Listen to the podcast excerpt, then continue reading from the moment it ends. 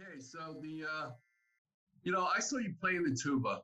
Yes. And this thing had, it looks like there's a mile of pipe, right? About in a quarter mile, actually. It's a quarter mile of pipe. And you blow into the tuba. And tuba happens to be one of my favorite instruments. It goes right through me. I love a great tuba solo. I've listened to a few of yours. It seems like you would have to blow an amazing amount of air to get any sound coming out. It would seem like it would come out 3 seconds because it has to go through so many pipes. It literally feels like it sometimes. That is a lot of tubing.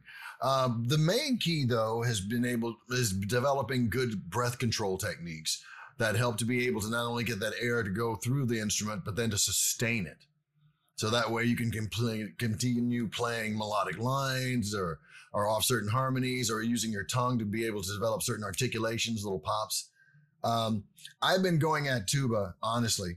I started actually practicing it when I was in the Air Force Band back in 1984. I came in as a trombonist to the band and was able to go ahead and work my way around through all the instruments. So my primary is a bass trombone, but bass trombone and tuba are so close. The only thing is that one of them you're doing the slide and the other with the valves.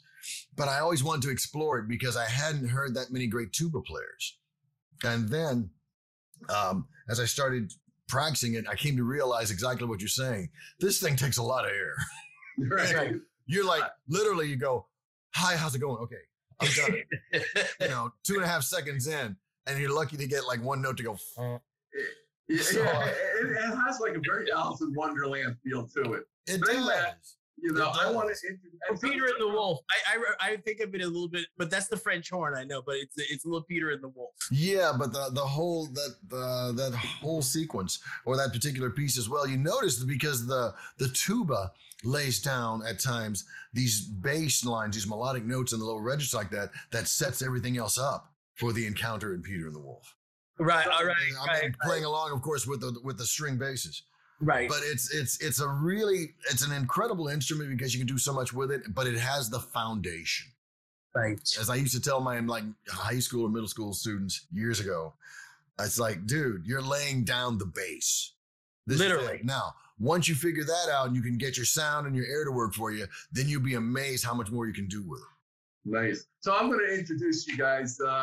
Away we go? Yeah, away we go. So Layton and I, we'll start. This is our fourth podcast. So, Layton, hopefully you guys know us by now, but we are with Ron Wilkins today. Ron, right now, is in Funny Girl. Yes. On Broadway. Yes, I am. And playing the trombone. He's played all around the world. He has his own Ron Wilkins Quintet. I don't know if that's present, but it's certainly a lot of stuff online about it. Oh, yeah. And take it away. Thank you. The quintet is still present right now. It's in a fluid state because I'm sitting and playing in a Broadway show 6 nights a week for 8 shows. Your time is a little spent, Ron? Is that what you're trying to say? At this time, yes. Okay, very much so. Right. It's a fantastic show. It's a story of comedian, vaudevillian, actress, and singer Fanny Brice, who was a trailblazer. Literally in entertainment industry as one of the few, if not one of the only women who came through at her time period as a Jewish woman in particular, and was able to become a vaudeville star through the Ziegfeld Follies. And, it's an interesting little chronicle of her life and the relationships between family and, of course, her eventual lover and then husband, Nikki Arnstein, who is a professional gambler. These days, it doesn't seem like an unusual statement. Well, what's interesting about that was my mother made us listen to every show. Like, I know all the words to West Side Story, Funny Girl. So wow. Funny Girl was originally Barbara Streisand. Yeah, it was. Right, of course. So I remember seeing video about that. So I know all the words to Oklahoma. I'm old enough to actually remember seeing. I even know the words to Princess of the Pea, South Pacific. Cast. Wow, are you kidding? No, my mother had me listen to it. Wow, It is. Hey, here's hardcore for you. I played South Pacific numerous times when it came through on tour through San Antonio or Austin, Texas, because I lived there for most of my life before I moved here to New York, which is home. Right. So, Ron, you consider, despite you what we're going to get delve into later. You considered New York really home? Yes. Okay. Yes. That's interesting. This is where I thrive, man. This is where I live, breathe, eat, sleep, etc. And so I'm going to roll back. I have a question. You seem to like all of a sudden like get really excited because these conversations are about creativity, but somehow that storytelling about Fanny Brice, like, do you find a connection to yourself to that particular character in the show?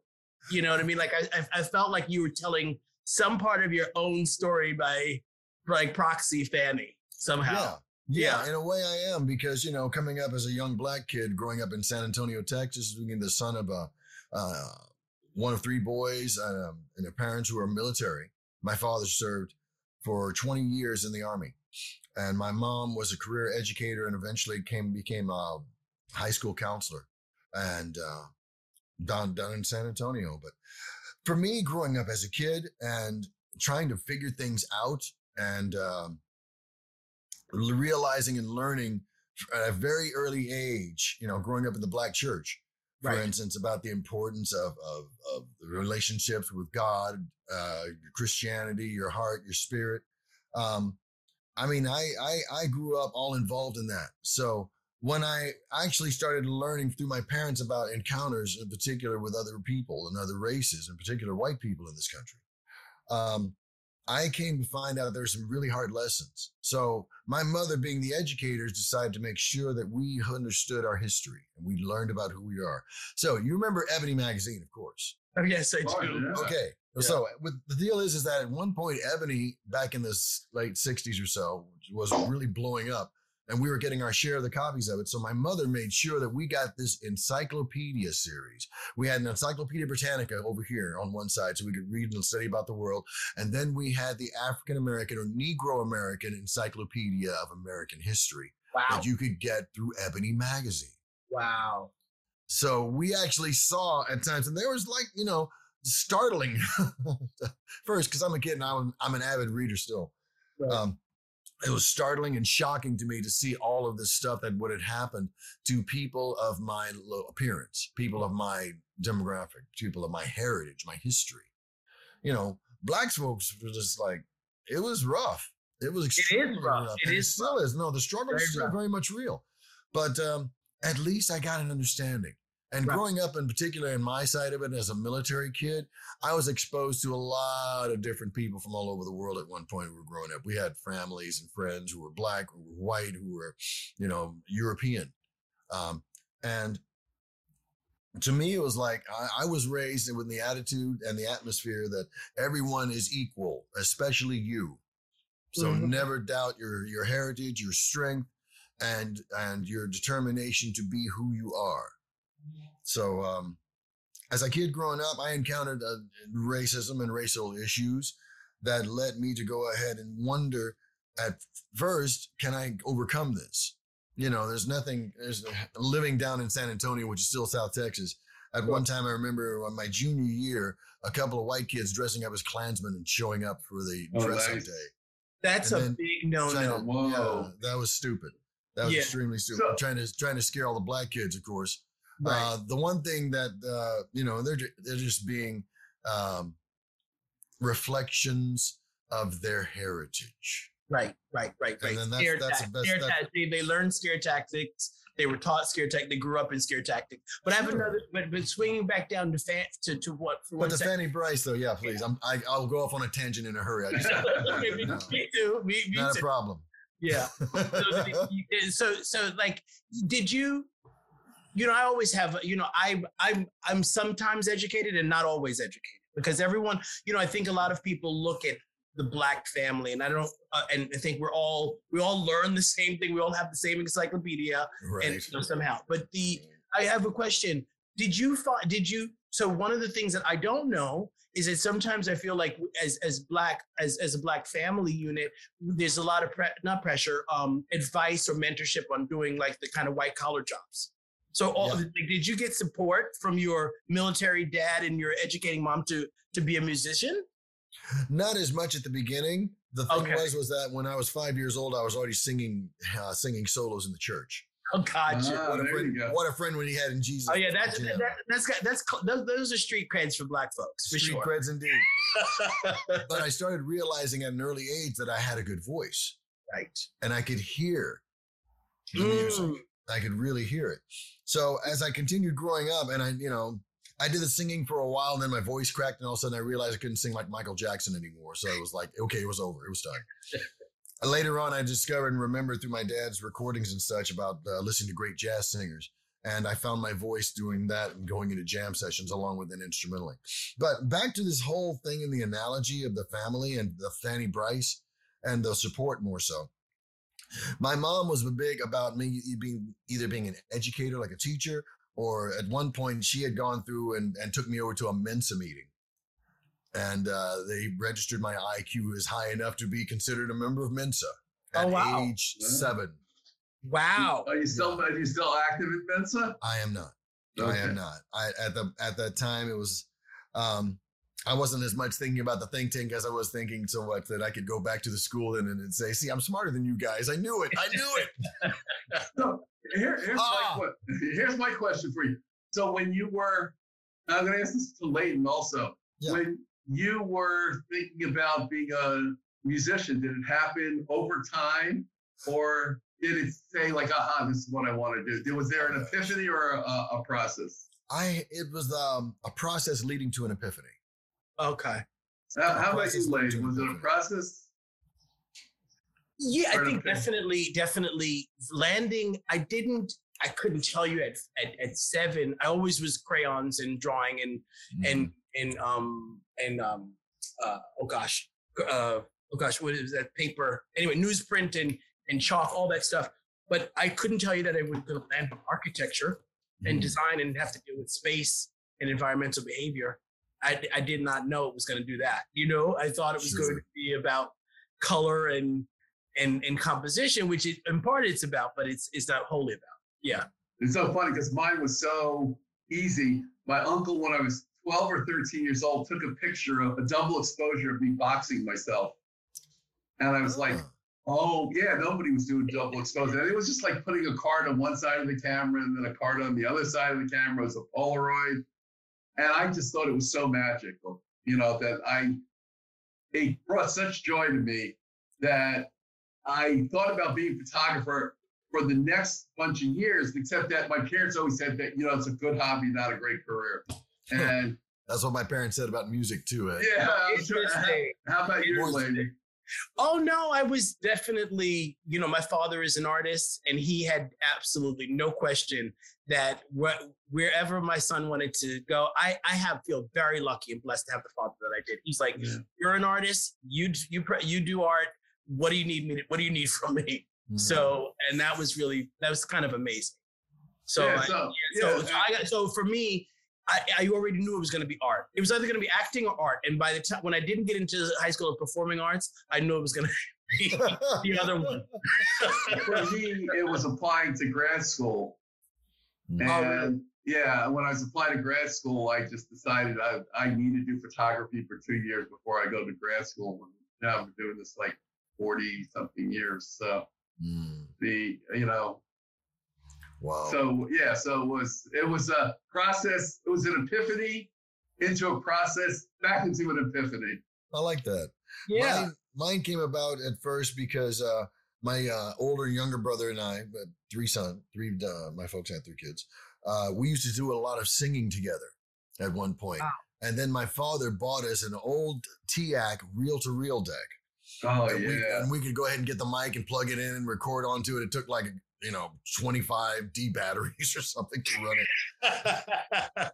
Back in the day. How awesome was the sound out of those things, though? Actually, it was pretty good. Yeah, it was pretty good.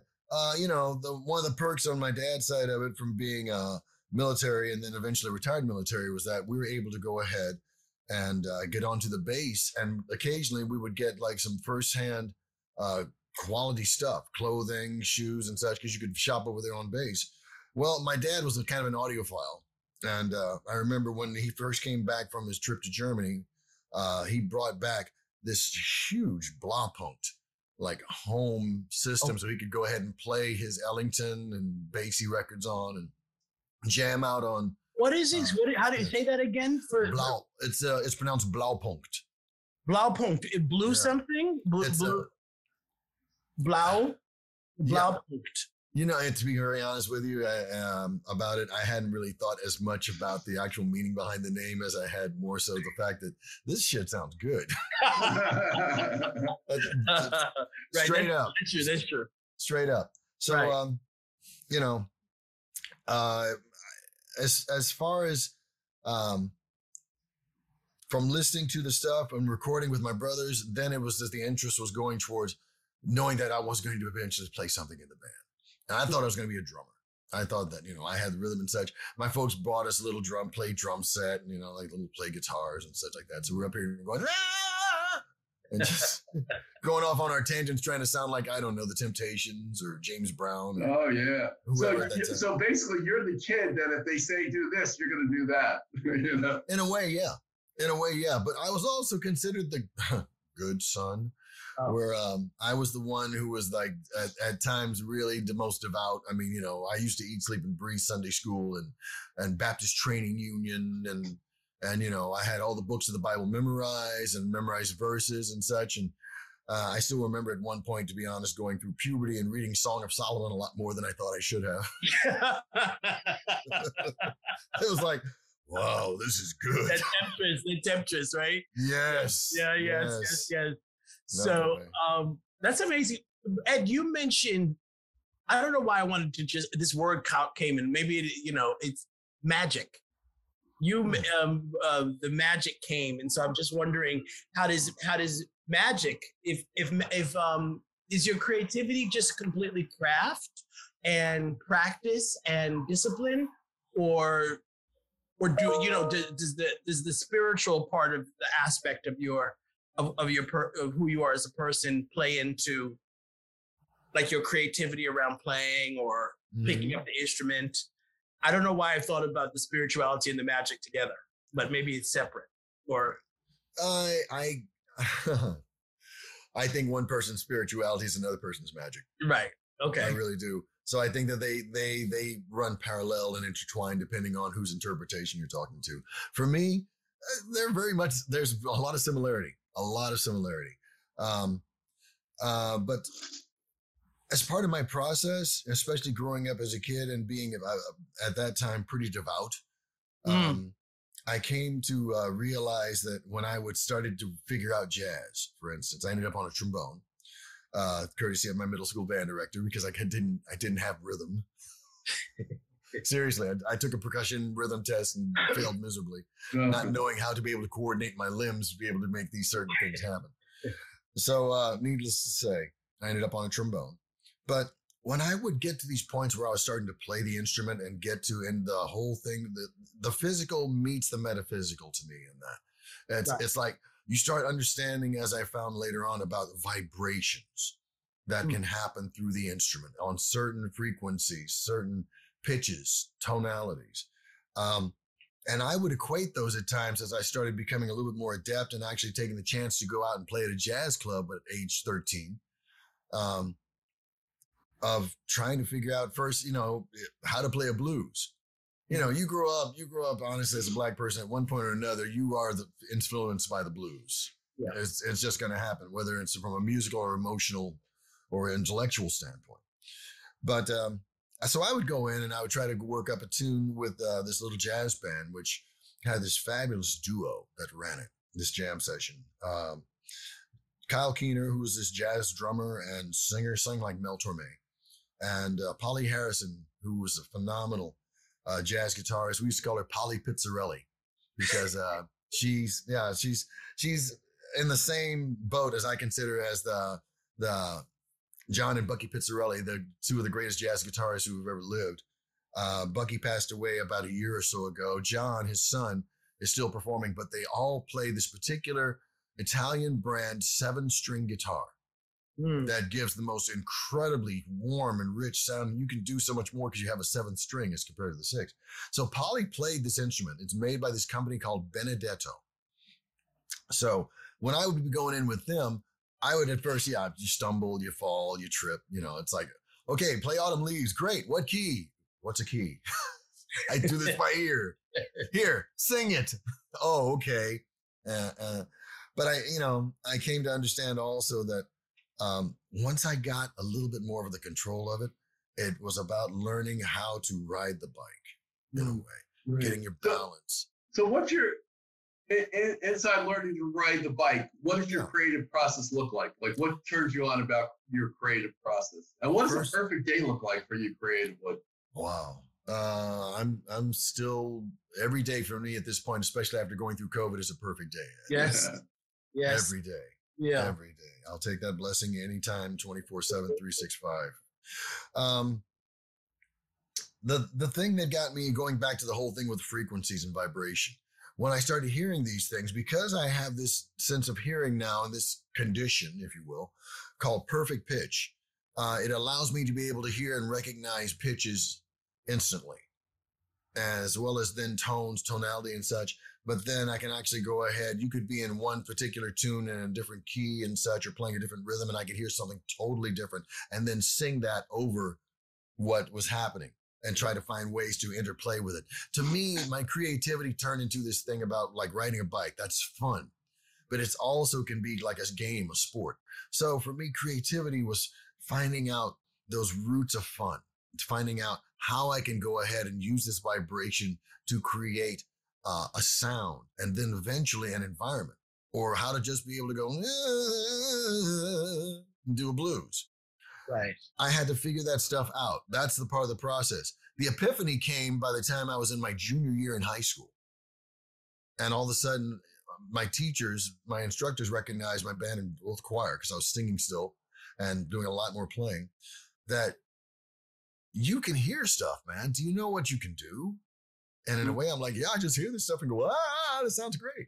And there's like, no, you have what we call perfect pitch. So they actually showed me some writing and theory about it.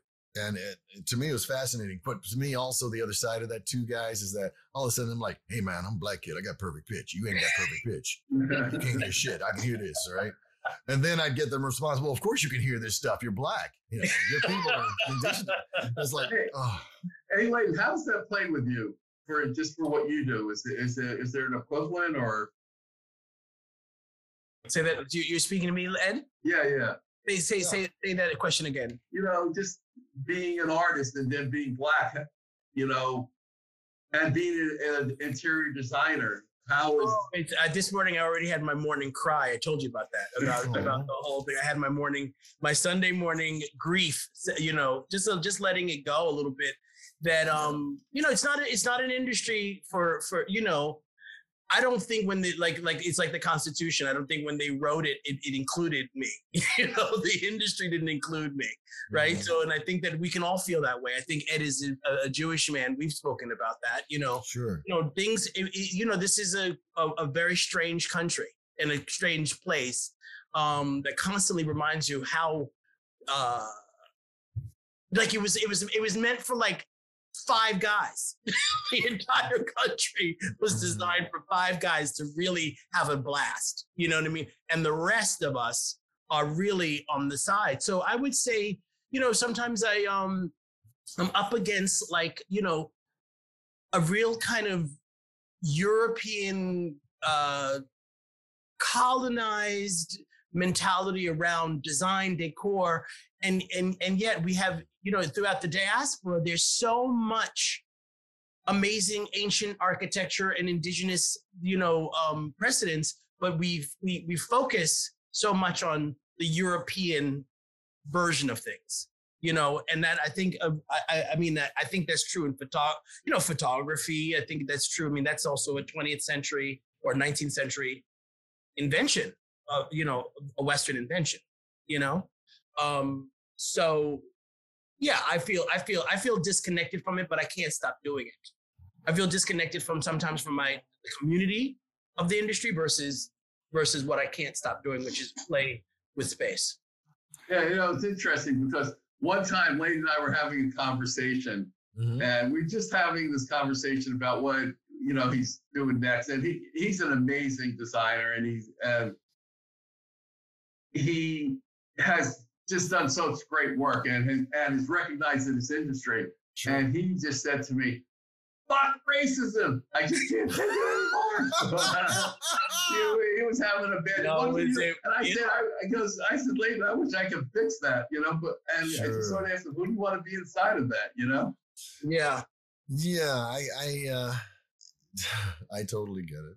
Well, one of the questions that I had to ask Ron of you along these lines was, do you sometimes? And I mean, no, actually, it's a personal question. As one black man to another, I feel like we have to do these two, I'm going to say it, you can scrub this out, fucking jobs, which is, I got to do what I'm supposed to do, which is what the universe told me, cast me to do. Then I got to do this other job, like, with all this noise around being black, you know what I mean? And like there's two, I think that's, I don't know if you feel the same way that I do, which is like, this is, you know, sometimes one job is more important than the other. Sure. Do you know what I mean? Absolutely. And like, and you're absolutely, like, and you're stuck in the second job. You know what I mean? Explaining to people why you should be there because you're because you're talented, not because you're black. You know what I mean, or whatever. So I don't know if you relate to that. Okay. Let's go back to the Western European model of music, shall we? Yes, please. Meanwhile, back at the 17th century. In a little town in Italy. In a little town, well, it could have been actually in Germany for all we know. In Germany, okay. More than likely Austria. Okay. More than likely Austria. Austria's like, Wolfgang showed up and everybody went, whoa, what's up? For me, it's like growing up as a kid, you know, when I'm introduced into this in band, of course, I'm listening to my dad's record collection and hearing these great songs and such. My mom, by the way, was a huge, and still is to this day, Nancy Wilson fan. Oh, I love Nancy Wilson. Love Nancy Wilson. Mm-hmm.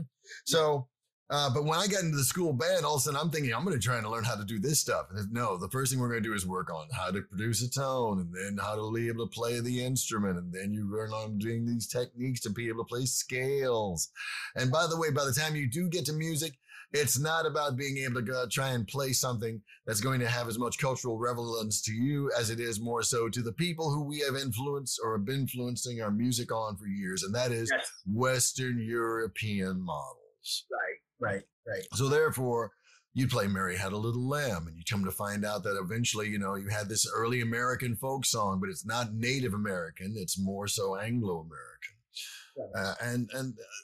My perspective on all this stuff was like, okay, I got to learn this stuff so I can get to the point where I can go ahead and play. I don't know. Every day I have the blues.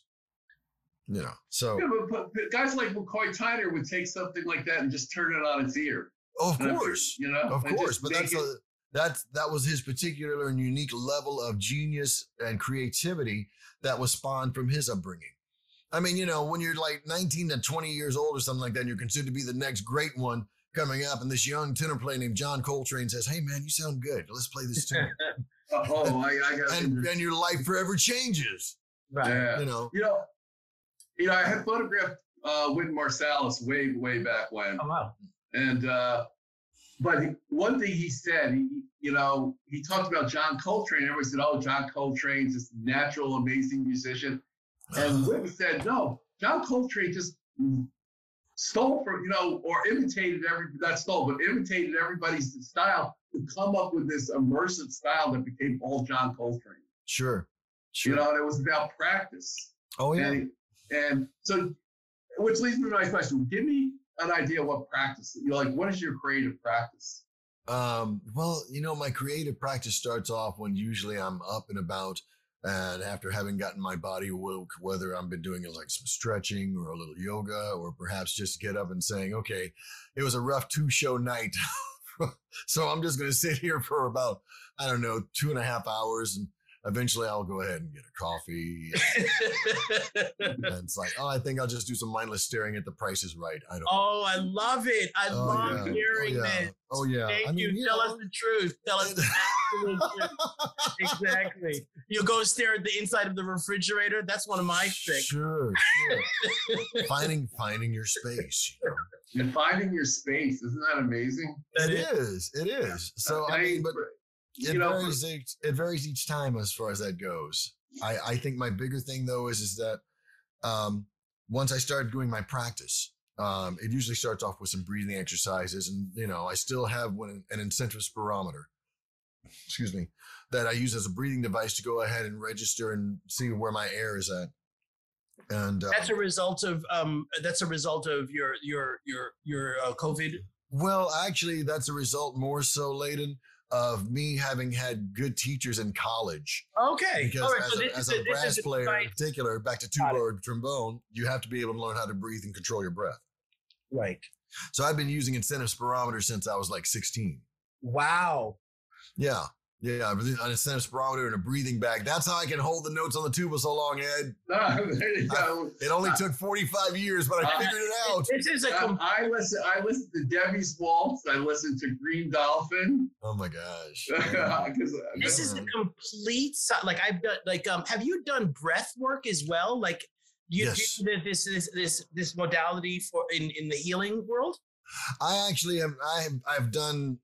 More so self-care as far as that goes. But I have studied about breath work, and I've actually talked with other creatives that I've known in my life who actively practice breath work as a means of a holistic technique. Yeah, I've had a couple of sessions. Yeah. It's very, what's interesting, totally segue is, especially in the addiction world and all sorts of things, like holding one's breath is actually a sign or let's say a symptom of other kind of emotional things. So do you find has your life been free of vices because you can breathe well, or have you found some solace? No, I'm being very serious with you. I appreciate that. I appreciate your alliteration. I do. Yeah, have you found some peace through this, your ability to breathe? Oh man, absolutely. Oh, wow. I think a lot of people would like to hear that. Breath is life. Breath is life. It is the simplest of analogies. You know, when we are exited from our mother's womb, forcibly or otherwise, what's the first thing they do? They try to get you to breathe. Right. So that way you can live. Breath is life. Now, in the process of doing whether breathing techniques, which I've done in the past and I've actually used not only for myself, but also for a lot of teaching and working with music students, in particular, young brass players, because they all got to learn how to breathe, even though they're like, oh, I can breathe, look. Been there, done that, kid. No, right. No, you're surviving. You're not breathing. Right? Exactly. Right. But it has really... As I've studied more about the physical, leading into the metaphysical process of it, and even using it in terms of my own creativity. When I'm breathing in, sometimes I'm doing this very slowly so I can go ahead and get in the full measure of my inhalation from the base of my lungs and expanding my diaphragm cavity to ascend, going up eventually into the mid part, the mid chest here, and feeling the expansion, feeling how everything fills with air. That air is life. That is breath. When I take that all the way in until I feel it right at the base of my esophagus, then I don't close my throat. I leave it open and I just hold that air.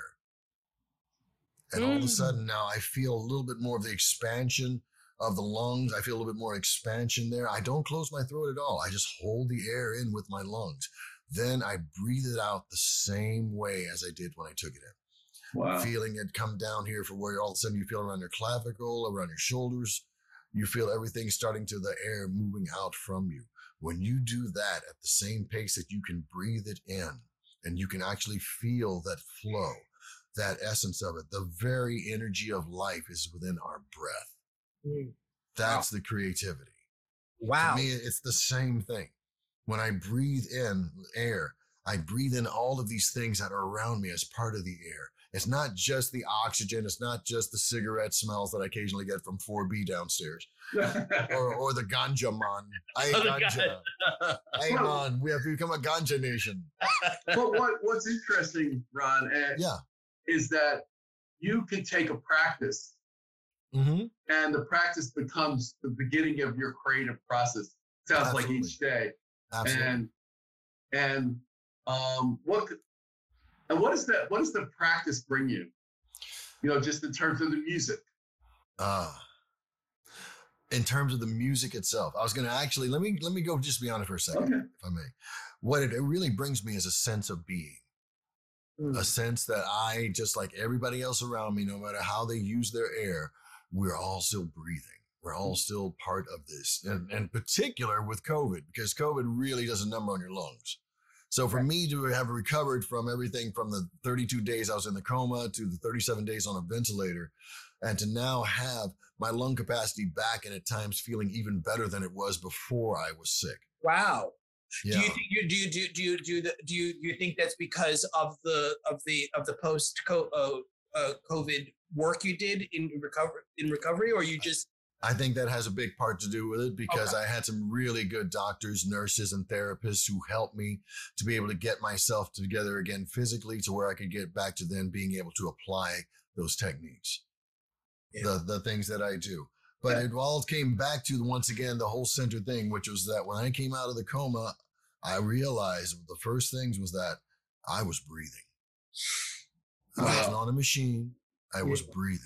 And Ron was in a coma for 30 days. Yeah. 32. I got a quick question. Yeah. When you came out of the coma, did you think you were out there 30 days, or did it feel like one day? Felt like a week. A week. Wow. You felt time during that 32 days? Oh, yeah. Interesting. Well, I mean, to be very honest with you too, Layton, I was on some really hard drugs. Oh, no, I could imagine. At that time, we didn't have anywhere close to a vaccine. They're still figuring out ivermectin. Remember that one? No, right, no. Yeah. So they really had me under.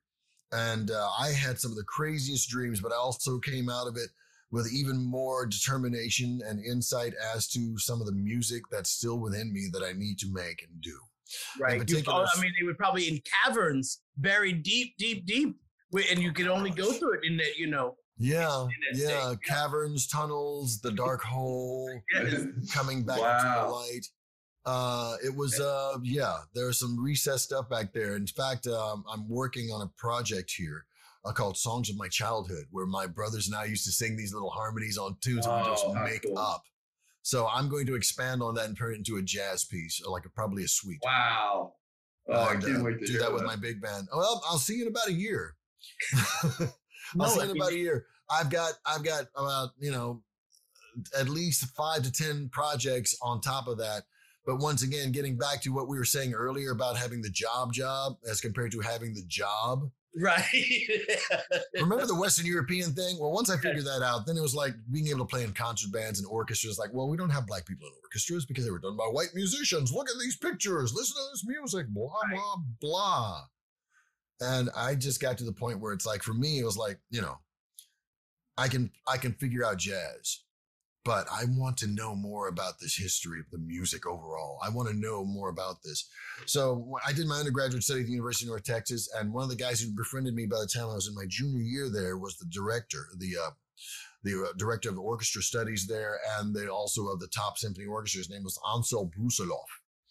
He was a fascinating man who has had such a passion for it, and he would come to me and says, "You play with such energy and vigor, and by the way, you seem athletic, so would you come and play for the school softball team?" always a twist, but he was a great guy, and he helped me in the summer of 1978 79 of figuring out about orchestra. And I had also gotten a chance to study with the top instructor there at the university. Back then it was North Texas State University, now University of North Texas in Denton. His name was Leon Brown.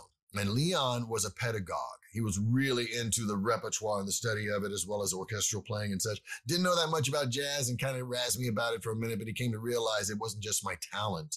It was also my determination. Wow. We had a come to Jesus moment in whole notes. It was good. Because he opened up his library to me and said, "You can play anything. You should look at this repertoire." And that helped me to be able to understand the importance of how the history of the music from the Western European standpoint to eventually to more of an Eastern European and to more of the influences of Spain, the influences of the different islands, Africa, the continent in and of itself. And then yet going from there to doing a tour over in Russia and finding out about Ukrainian folk songs and dances and being able to use some of that, how the locals use it there, to be able to expand upon jazz. Right. I mean, if nothing else, I am part of an incredible global community that was fostered by American Black artists. Mm. Right. And it has made the biggest difference. I mean, it's like Dizzy Gillespie. I remember talking to him years ago because I actually did a performance with him.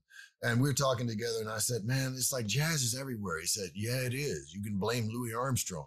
Among others. So that makes me feel really good to hear this story. I have to tell you, it's very healing to hear you say that, because so much of this first job, second job BS feels like the story is BS. It really is. It's a story. Like my coach would tell me, it's a story about the way you decided to look at the world, and what you did and are doing. You decided to look at the world as a global community, despite whatever jobs people wanted to put, whatever job jackets, so that's a beautiful thing. And also seeing the humanity in the connection with music through all these cultures, and that we all own it, like the breath, almost just exactly like the breath, right? So very beautiful, very, very poetic, and very, I've been told I mean, I think, but part of me also says, like, well, how can we get more Black people to understand that? How can we, because we have to almost take ownership of that to some degree. There's not about almost. We do take ownership of it. We do? We take ownership of it because it is a part of our heritage. It is a part of the essence that what has made us. Where did songs like Lift Every Voice and Sing come from? Right. What are the roots of it? What is diaspora? Right. I said that right, I'm not sure. But the thing is that this is all about understanding and taking our heritage now directly to the young, to the old, to everyone, to be able to appreciate. I mean, I can turn around, like last night, I'm over here and I just got through playing a big swing dance gig over at Lincoln Center at Damrosch Park with this incredible band called Swing Out, which is actually a big show done by legendary Lindy Hoppers. I'm representing, thank you. But the thing is that I did this gig and I'm playing with this incredible swing band led by this wonderfully talented writer, composer, arranger, woodwind artist named A.L. Vilner, who has been hugely influenced through his studies as a young man, in particular in Tel Aviv at this conservatory of music. And what did they teach them? Jazz. Right. And who were the figures there? Not just the Israeli musicians who appreciated and learned it, but their teachers, their instructors would all come back and say, yeah, because I heard Coleman Hawkins play it. Yeah, right. Because I heard John Coltrane play it. Yeah, because there's this guy named Dizzy Gillespie, and he was named Dizzy because everybody thought he was crazy, but it's really because he could go, it's the heritage. It's being able to actually take ownership of it. No, yes. Almost, no. Maybe. No, maybe, no, exactly. No maybes. None. Right. No, I think what I have to step back and understand. Sorry, Ed, for cutting you off. Is how the music industry has passed into as an industry, it is coalesced differently than other industries. Like I think it really has permeated the hearts and minds of people in a different way than other practices. Well, really later, so. In a way, you were a founder then, right? In your industry. I am 100% a founder in my industry. So and you are the Louis Armstrong and Dizzy Gillespie. I am like the last Louis Armstrong of my. Yes, you're right. You're absolutely right. Yeah, no.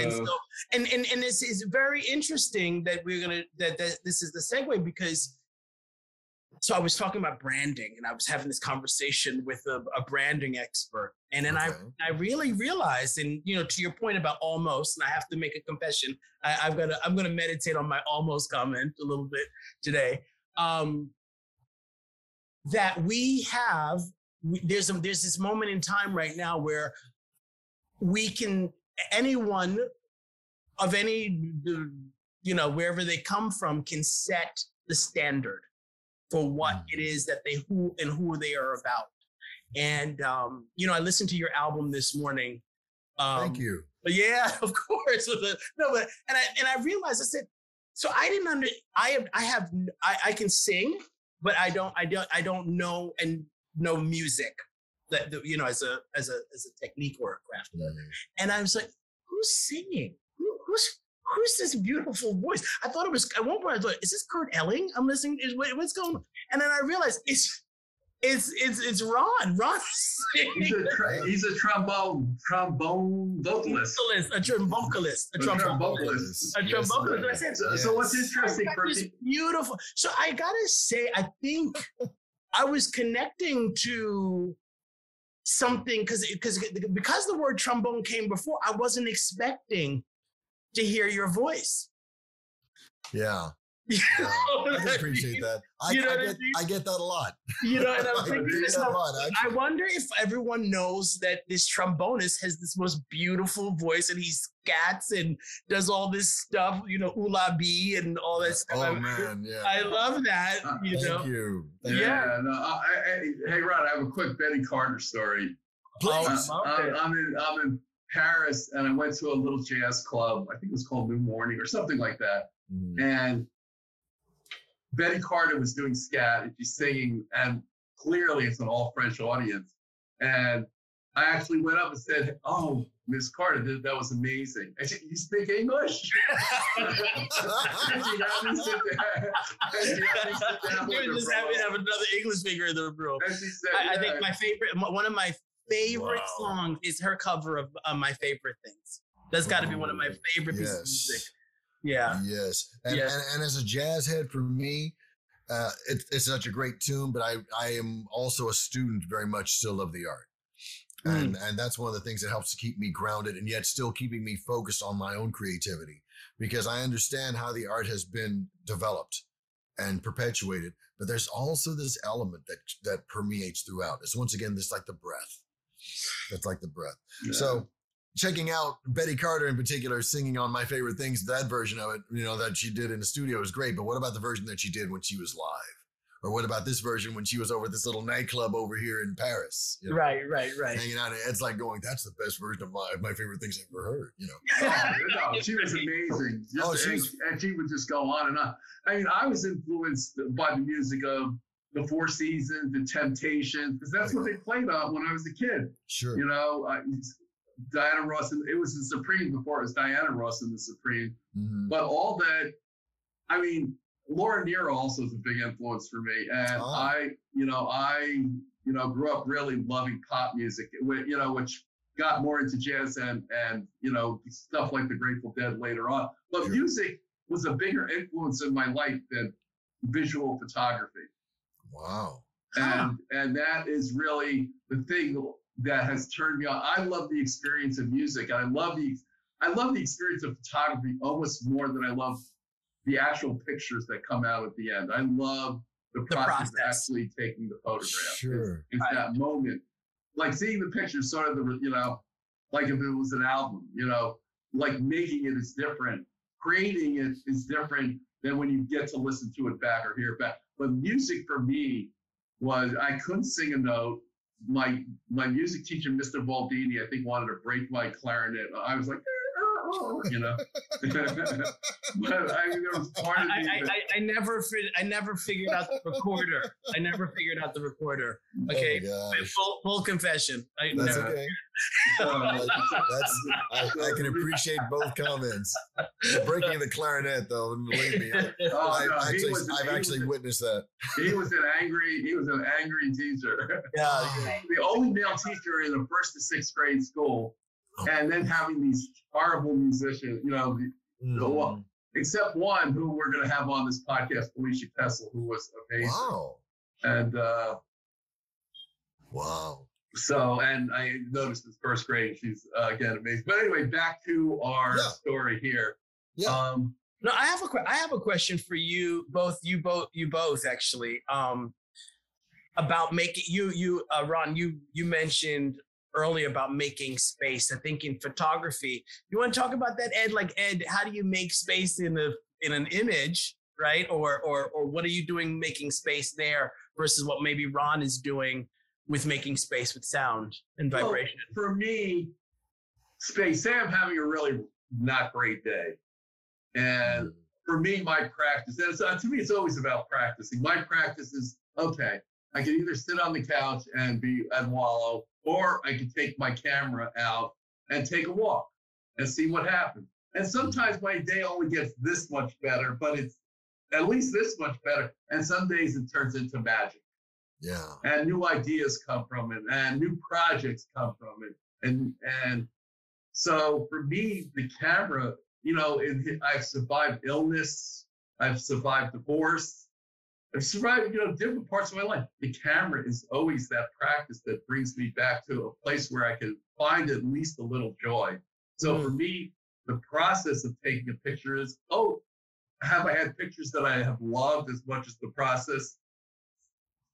Yes. And it's gone the other way around. Like, for instance, when I photographed Bill Clinton really quickly. It wasn't like a big thing, but he asked me to take a picture of him with the help at the building, right? Mm-hmm. And he, so I went over there, and then as he was coming toward me, I said, come here and shake my hand. You know, and then I was told not to go get too close to President. What was the experience? I said, thank you, Mr. President. We shook hands. But what a great experience. The picture was okay. But the experience was, I got to say. I see what you're saying. I got to say to a president of the United States, thank you, Mr. President. You know? That's cool. Yeah. That is very cool. I love the way that it relates about, you related it to, Ed, in the fact that he had asked you to take this picture, and then all of a sudden in the process of working towards that, then afterwards you get the handshake, which was even greater than itself, in effect, right, than the photo could be. Right. But it's just experience. Because it's in part, if I can, I'm thinking that because of the things you have gone through in your life, and you've seen how, despite the highs and lows, your creative process still ascends. As you've still grown from the knowledge of your life experiences, to where you had reached that particular point now, and you had the insight of knowing that with sometimes the shot is greater than the process, but in this case, the process and the result of it was greater than the shot.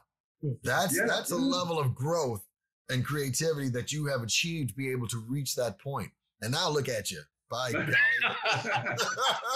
well, I love everything. Taking pictures of presidents, dropping names. Right? That's what our podcast is about, is why creators fall in love with their process in their life. Sure. You know, that it doesn't always mean an amazing amount of money, but sometimes it obviously it does, but it leads to a really great, joyful life. You know, that's a good question. I have a question. Like, I traveled to Venice recently, and that's a visual arts event for the Biennale. Do you have some outside of music now?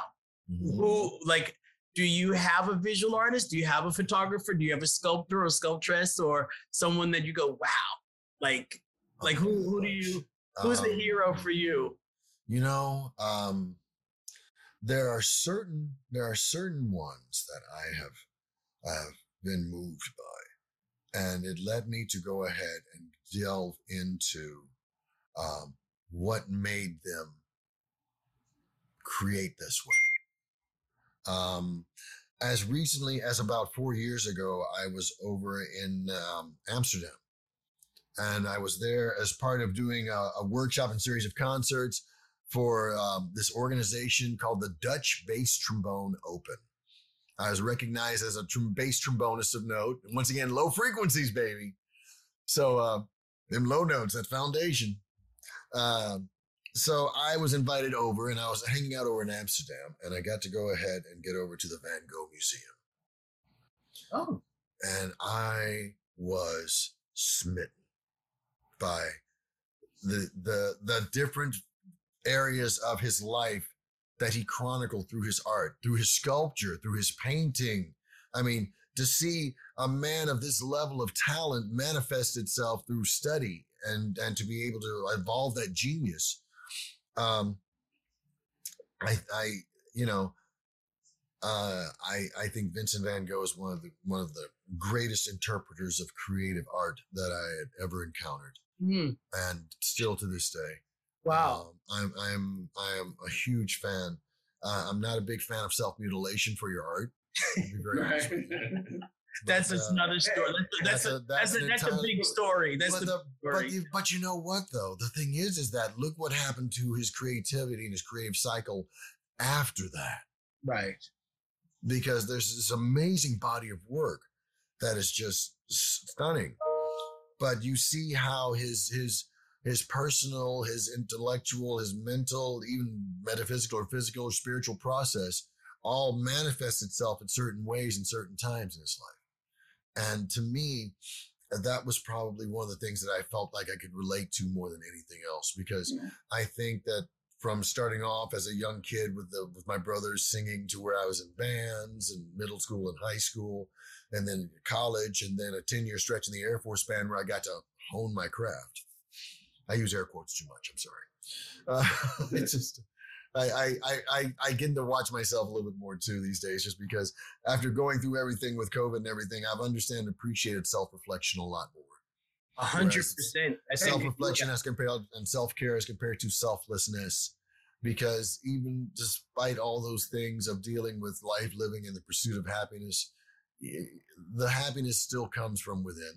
And it still comes from being able to take the breath every day. Nice. And being able to grow from that. How about for you, Layden? Who was the people that turned you on? What is the practice that you have that keeps you centered, just like Ron talks about? No, it's interesting that when Ron was talking about the kind of the history, like leading up to the 20th century. And sure, I'm an early 20th century guy, so I clearly the trombone is present in my visage, like my vision of Le Corbusier, and the people have gone to Africa. They've looked at the masks, the safaris have happened, and now they've turned them into paintings, abstraction.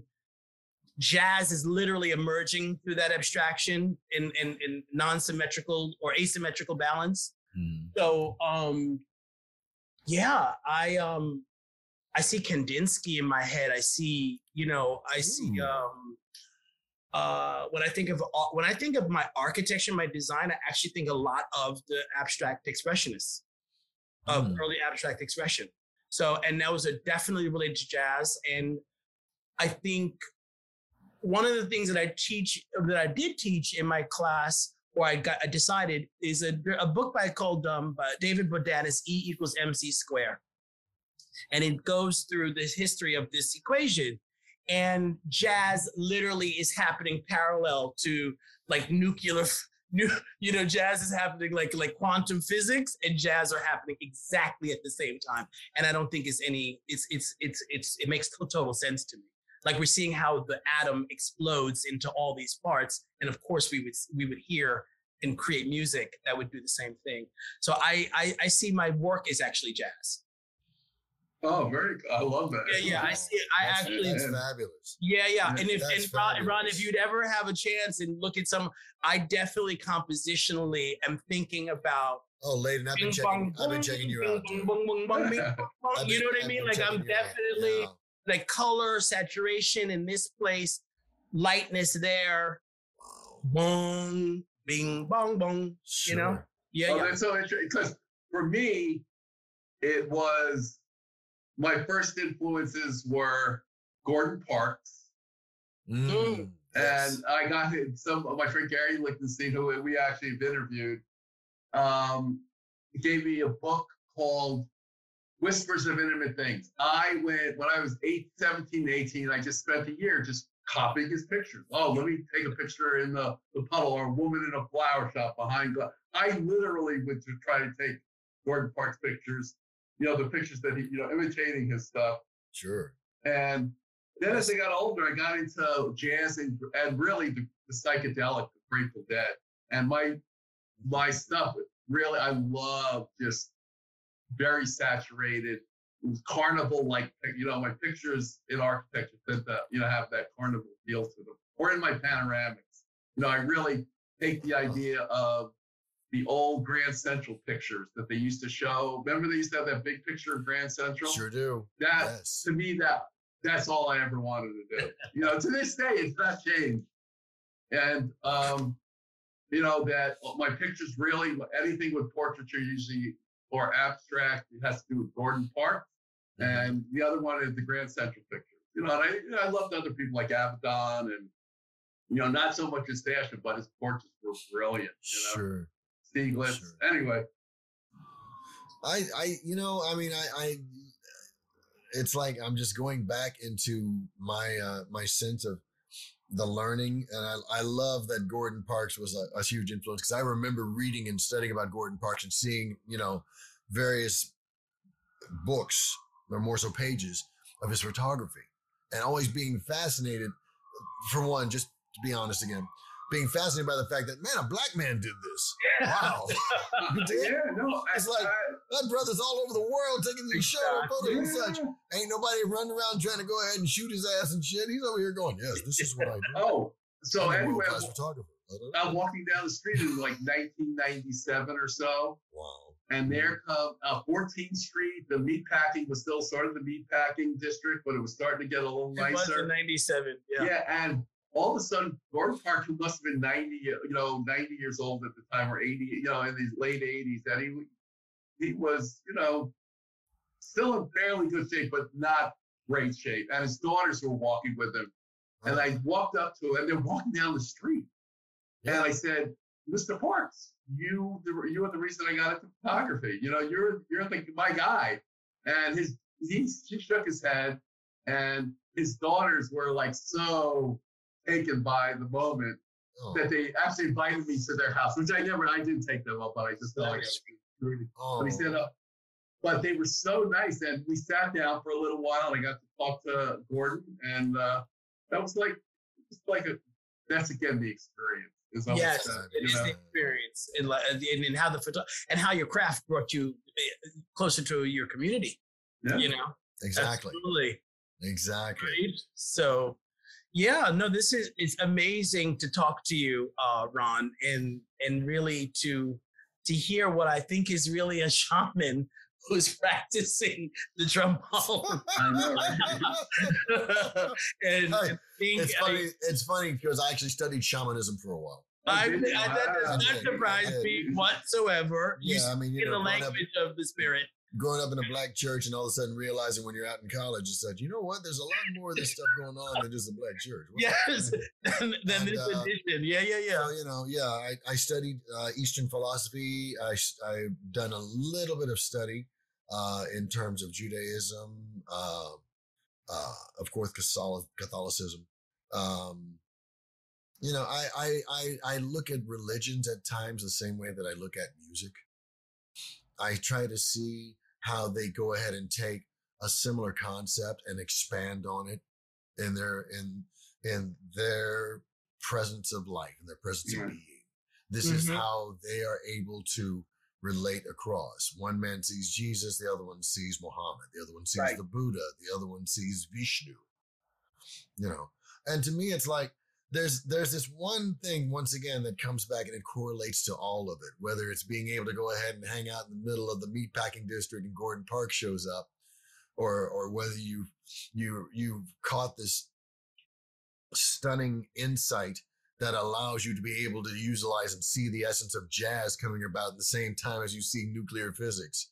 To me, there's a very little difference in all of that to where I am. And it really does come down to our creativity. Once again, and that we have this wellspring that we are still tapping into. And it's important now, going back to once again, owning it as far as the culture and such, being able to say, this is our part of the wellspring. Mm-hmm. This is the water you can drink from. This is the for late night, this podcast is our new drinking. This is your wellspring. This is our wellspring. 100%. The shaman showed up. Shaman showed up and filled it full of glistening, clear libations this morning. You know, the beauty of this is all the interactivity that we're getting as creatives. This is another reason why I moved to New York back in 2012. Okay. And I've had family here since the 60s and 50s. I got one last quick question for you. You used the word essence three or four times today. What would you consider the essence? If you were going to describe it, give me three words. What would be the essence? Wow. Of your music. Oh. No, as many as you want. The essence of my music? Yeah, or the essence of your creativity. Like, I can tell you my mind comes from... Please. It's joy, creativity, and devotion. You're like, when I go out and go do my photography, if I could connect to those three words, it's going to be a lot better than if I connect with my type-based slacker, you know? Which is another, well, that's two words, but still. Right. Type-based, right. Hyphen. Right. And from what little time we've actually had to be able to get to know each other and meet and everything, you are the furthest thing from a type A. Exactly. I mean, completely. To your own self be true. Right. So I can dig that. I'll go with the first word, and that is the first thing that came to my mind as I was looking at this and all, and that is the breath. Nice. Okay, because that's the wellspring. What is the essence of the creativity in three words? It is breathing. It is thinking, and it is doing. Nice. Wow. When you breathe in, you get this flow of air in your lungs. What does your body do? It takes it and it spreads it to every cell in your body. Your blood enriches. It goes from a darker blue from having been down in certain areas and goes to the heart and becomes vibrant red again from that oxygen, the air you take in. So when I breathe, that is part of the essence of me taking in life. Nice. Wow. With that breath comes the creative thought. And with the creative thought, then, is the action to do that thought. That is a beautiful essence. Thank you for sharing that. You, that was it. That was it. God. So, ladies, that's very kind. Talk to me tomorrow after I watch Prices Right, and I'll let you know a different one. Trust me, that's what my type-based slacker looks like. So, I'm with you, Ed. There you go. So, Lane, how about you? How would you describe the essence of your creativity? The essence of my creativity is, the word vulnerability immediately, for me to be empathetic and compassionate to clients and their projects and to work in collaboration. I think vulnerability is important for me to be open to hearing and listening to other people. And I would say, I'm gonna throw that word magic back in there because I'm a bit of an alchemist, and I think that we as designers we have to be like to change your view on like you might enter in lead, but you definitely come out on the other side with gold. Mm-hmm. You know, that's the kind of thing that design can do. It can change you. It can reset you like the breath in a lot of ways, and so. Magic, alchemy, vulnerability and action. Like, or I would say building, action building. For us, we like my world is either built in a digital space or in the physical space. So build action is together. I'm always wanting to realize an object, a thing, or the experience. And that can happen digitally or physically. But yeah. Wow. Another beautiful one. So guys, we clearly our slackers were on vacation, right? Actually, I've got to be out of here at 1:30 to go catch my show at 3:00. Yeah, Ron, tell us where we can see you. Tell us your website. Give us all the info. I'll be glad to.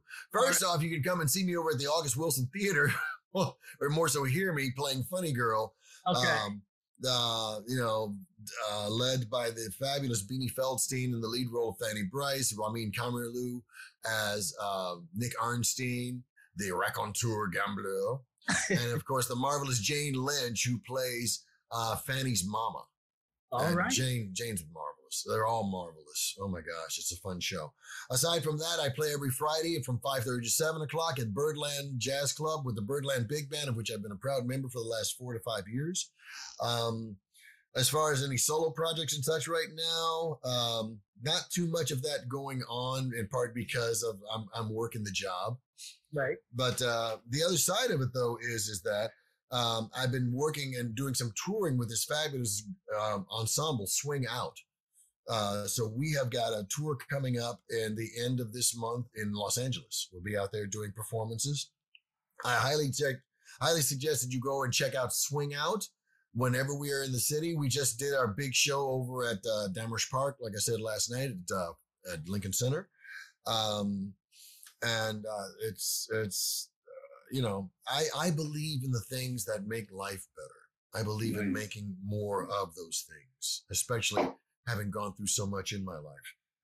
And Lane, where give us your website. Yeah. Where do they get in touch with you? Ron. Yeah. Ron, what's your website? Oh, no, yeah, sorry. Your website. I went off on that tangent. RonWilkins.net. All right. And the first thing you'll see there is my new album, Trombocalist, which you can go ahead and access download and purchase. Give us your website. My website is LeydenLewis.com, LeydenLewis.com. And Ed, your website is? EdLettermanPhoto.com and EdLettermanCoaching.com. All right, gentlemen, great morning spent with you. Thank you, Ron, so much, man. That was amazing. Thank you. What a pleasure. Ron, I will be in touch. Thank you. It was we will be in touch. Absolutely. All right. We have more creatives to do here. Yes, 100%. All right. I am going to turn this off. We'll catch you later, Ron. All right, guys. Have a good day, and we'll see you later. Sound editing and theme music by Will Ainsley. Brian Rzepka was basically our mentor who really taught us all the technicals, showed us how to get this online. We would not be here without Brian, so thank you, Brian. The logo is by Layden Lewis and Sharon McLaughlin of Mermaid, New York City. And if you're creative, we would love to hear from you. We would love to email us your story. And if we like it, we would love to have you on. We are looking for creatives to tell their story, what their challenges are, what they love about working in the creative field, what is working for them. So until next time, I hope you guys listen. This podcast is for you. Thanks.